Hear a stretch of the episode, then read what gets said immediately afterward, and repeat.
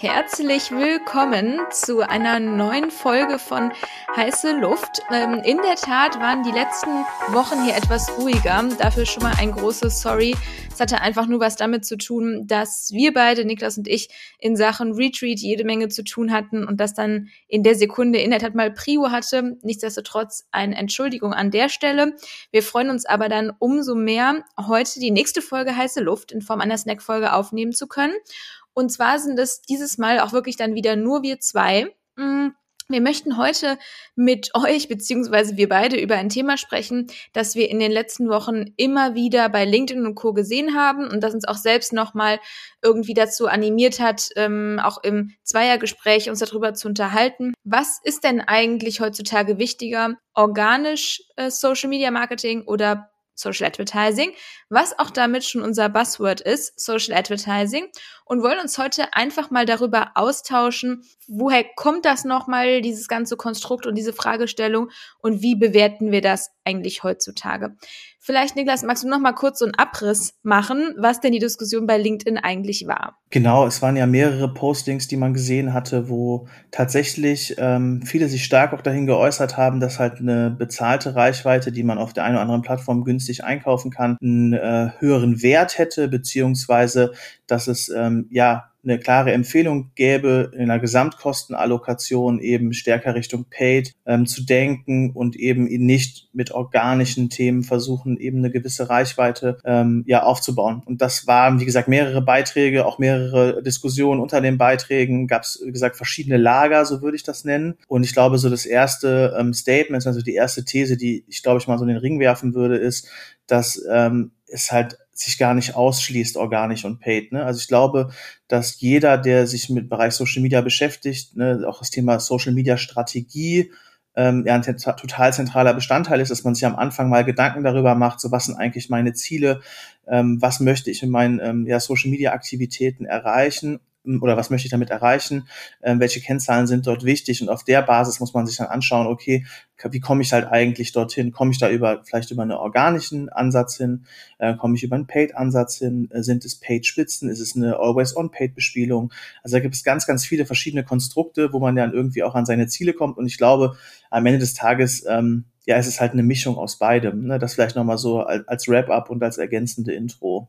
Ja, finde ich schon, äh, jetzt hast du ja gleich schon fast mehrere Punkte, äh, glaube ich, für die Zuhörer da draußen angesprochen. Mm, ja, das ist fast auch, glaube ich, schon bei, keine Ahnung, 70 Prozent der Marken wahrscheinlich nur Koexistenz auch sein muss, ne? Damit das 100%. irgendwie erfolgreich ist. Mm, ich glaube, es kommt auch einfach stark darauf an, was für eine Marke ähm, gerade irgendwie im Zentrum steht. Ne? Ich glaube, es gibt ähm, durchaus noch irgendwie Kanäle oder Marken, die auch organisch echt was reißen können.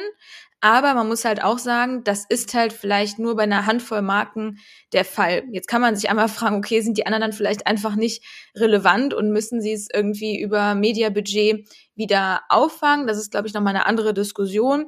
Aber ich glaube, man muss sich halt auch wirklich stark die Frage stellen, wo komme ich denn her? Ne? Habe ich so einen wirklich valide und bereits gut funktionierenden Community-Ansatz? Dann kann ich vielleicht auch die organische Schiene mehr fahren, als jetzt eine Marke, die auch noch überhaupt keine Sichtbarkeit hat. Ne, das kommt, finde ich, auch noch mal irgendwie dazu.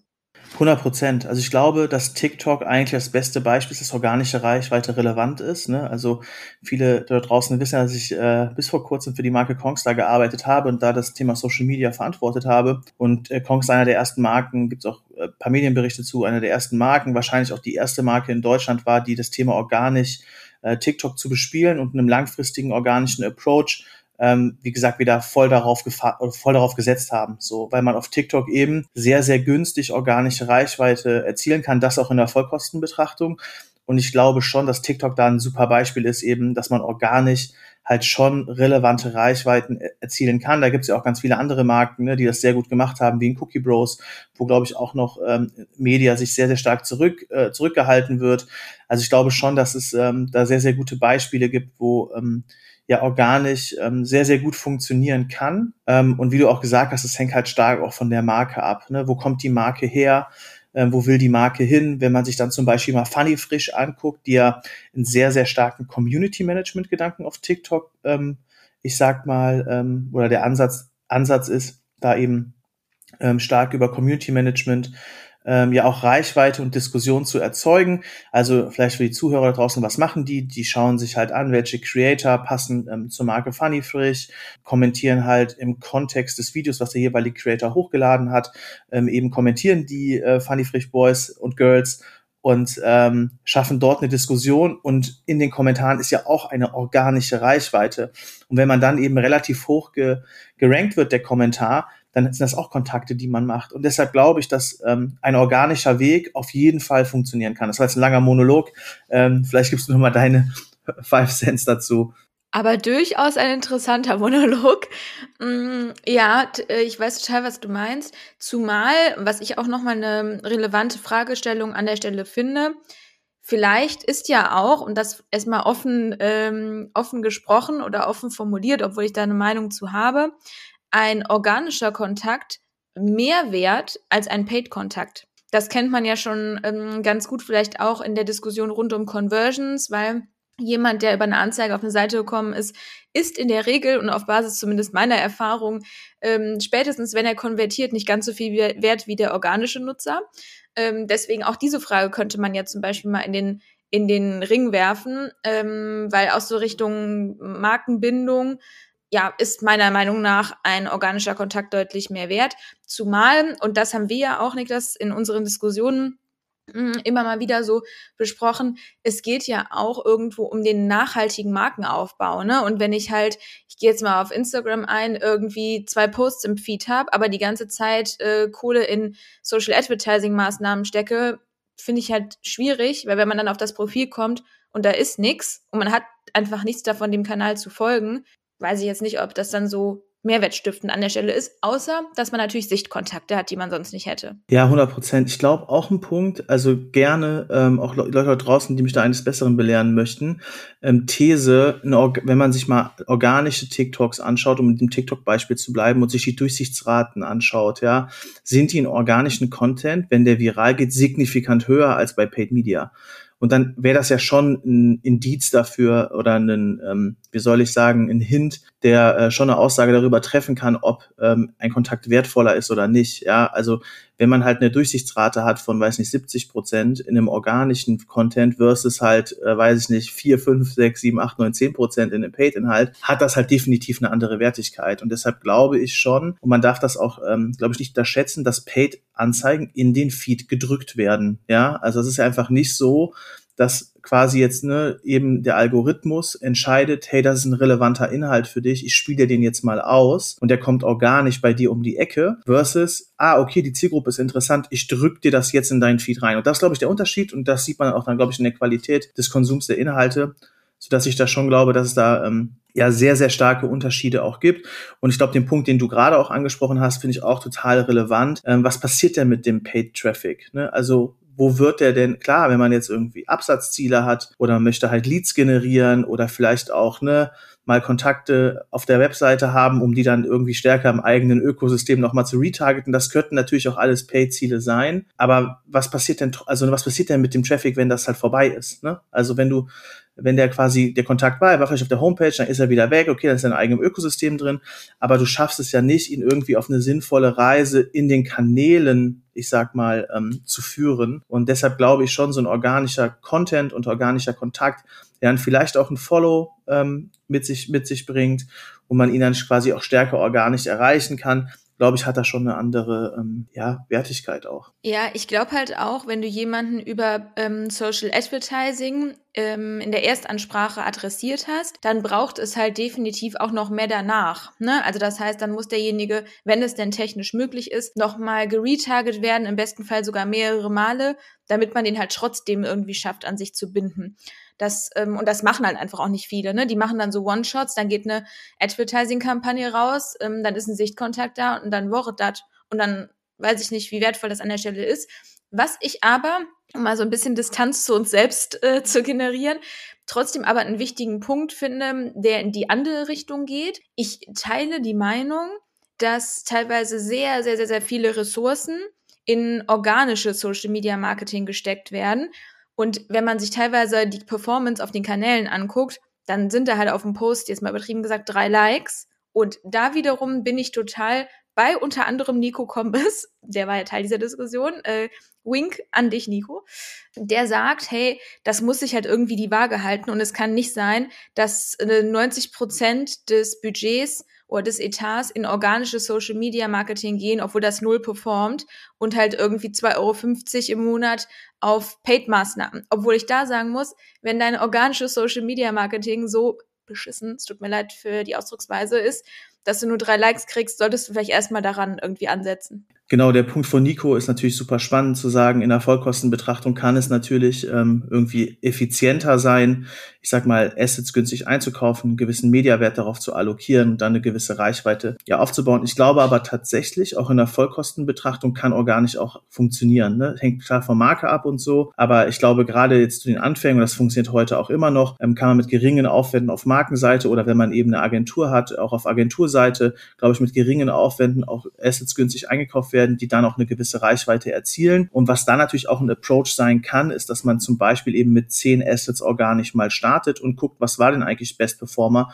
und kauft halt nachträglich nochmal Buyouts ein. Das kann ja auch ein Punkt sein. Ja, also deshalb hatte ich ja auch eben in der Intro so ein bisschen gesagt, dass ich das, dass es halt koexistieren kann oder auch man gegenseitig Synergien erzielen, erzielen kann. Wenn man zum Beispiel mit den zehn Assets rausgeht und man sieht, davon hat ein Asset richtig gute Durchsichtsraten, eine richtig gute organische Reichweite erzielt, dann sieht man, dass der Inhalt ja von der Community angenommen wird und dann gezielt darauf Media zu setzen, um dann nochmal ein größeres Publikum zu erreichen, kann ja auch eine Strategie sein oder ein Approach sein. Deshalb glaube ich, äh, schließt das zum einen nicht aus. Ich glaube, wo Paid, um da jetzt auch nochmal die Lanze für Paid zu brechen, definitiv auch einen Vorteil hat, ist halt eine, ich nenne mal eine Spitze zu setzen. Ja, also wenn man es zum Beispiel organisch betrachtet, dann hat man ja wahrscheinlich ein Agenda-Setting, man hat gewisse Themen, die man organisch bespielen möchte, für die die Marke auch stehen möchte und die man always on bespielt. Paid gibt einem die Chance, beispielsweise These jetzt irgendwie Squid Games, gerade irgendwie total virales Thema. Und das ist ein Thema, was irgendwie schon so ein bisschen zur Marke passt, aber vielleicht noch nicht so im Markenkern, ist auch nicht Teil der Social Media Aktivitäten, aber man hat ein Produkt, was super gut dazu steht, dann kann man ja auch schnell ein Asset dafür produzieren lassen, Media drauflegen und für dieses Thema eine gewisse Spitze setzen. Ich glaube, da äh, bin ich 100% auch bei Nico, kann Paid definitiv ein super starker Hebel und Treiber sein. Ja, finde ich auch nochmal einen guten Punkt, auch gerade so dieses einfach auch mal auszutesten, ne, welches am besten performt und ob man das dann über Buyouts löst oder über, sag ich jetzt mal, eigene Posts, die man dann nochmal boostet, ist ja dann eher irgendwie in der sekundären Betrachtung relevant. Oder auch, ähm, dass man halt einfach mal x Budget auf jeden Post gibt und sich dann einfach anschaut, bei welchem Post sind denn die Werte am besten, ne? Und dann auch Budget shiftet.